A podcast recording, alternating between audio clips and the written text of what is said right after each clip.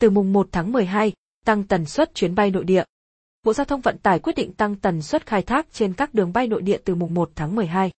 Cụ thể, với đường bay trục Hà Nội, Đà Nẵng, Hà Nội, Thành phố Hồ Chí Minh và Đà Nẵng, Thành phố Hồ Chí Minh từ ngày 1 đến hết ngày 14 tháng 12 sẽ khai thác tần suất trên từng đường bay không vượt quá 16 chuyến bay khứ hồi ngày đường bay, tăng 9 chuyến khứ hồi đường bay so với hiện nay. Từ ngày 15 tháng 12, tần suất trên từng đường bay nói trên không vượt quá 20 chuyến bay khứ hồi ngày đường bay.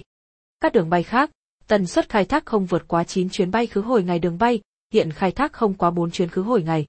Cục Hàng không tùy tình hình thực tế đề xuất điều chỉnh tần suất trên các đường bay, đảm bảo đáp ứng nhu cầu đi lại của người dân trong dịp Tết Dương lịch và Tết Nguyên đán 2022, gửi Bộ Giao thông Vận tải trước ngày 25 tháng 12. Về điều kiện hành khách đi máy bay, Bộ Giao thông Vận tải cơ bản giữ nguyên quy định như hiện nay. Theo đó, trường hợp hành khách cư trú, lưu trú tại địa bàn có dịch ở cấp 4 hoặc vùng cách ly y tế, phong tỏa, hành khách trên chuyến bay xuất phát từ địa bàn có dịch ở cấp 4 hoặc hành khách trên chuyến bay xuất phát từ các sân bay Tân Sơn Nhất, Cần Thơ phải có kết quả xét nghiệm âm tính với SARS-CoV-2 theo phương pháp RT, PCR hoặc test nhanh kháng nguyên có giá trị trong vòng 72 giờ từ khi lấy mẫu đến trước khi chuyến bay khởi hành. Trường hợp hành khách khác cần đáp ứng một trong ba điều kiện có chứng nhận đã tiêm đủ liều vaccine phòng COVID-19. Liều cuối cùng được tiêm ít nhất 14 ngày và không quá 12 tháng tính đến thời điểm chuyến bay khởi hành. Người có giấy chứng nhận khỏi bệnh COVID-19 hoặc có giấy ra viện không quá 6 tháng tính đến thời điểm khởi hành chuyến bay. Người có kết quả xét nghiệm âm tính với SARS-CoV-2 theo phương pháp RT,